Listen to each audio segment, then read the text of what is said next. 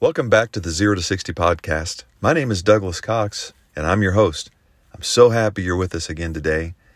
Today, I want to talk about a very, very important topic, and it's, it's the topic of belief or believing in you, believing in your effectiveness, believing in your purpose.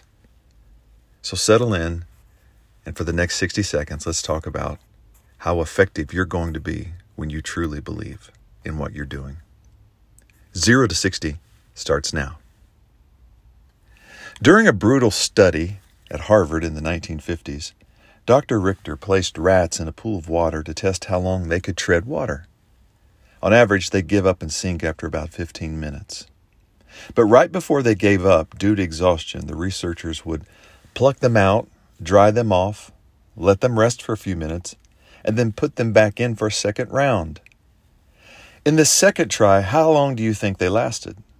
Remember, they had just swam until failure only a few short minutes ago. How long do you think? You think it was 15 minutes? 10 minutes? 5 minutes? No. The surprising result was they swam for 60 hours. Yes, that's that's not an error. 60 hours of swimming. The conclusion drawn was that since the rats believed that they would eventually be rescued, they could push their bodies way past what they previously thought was possible. I'll leave you with this thought.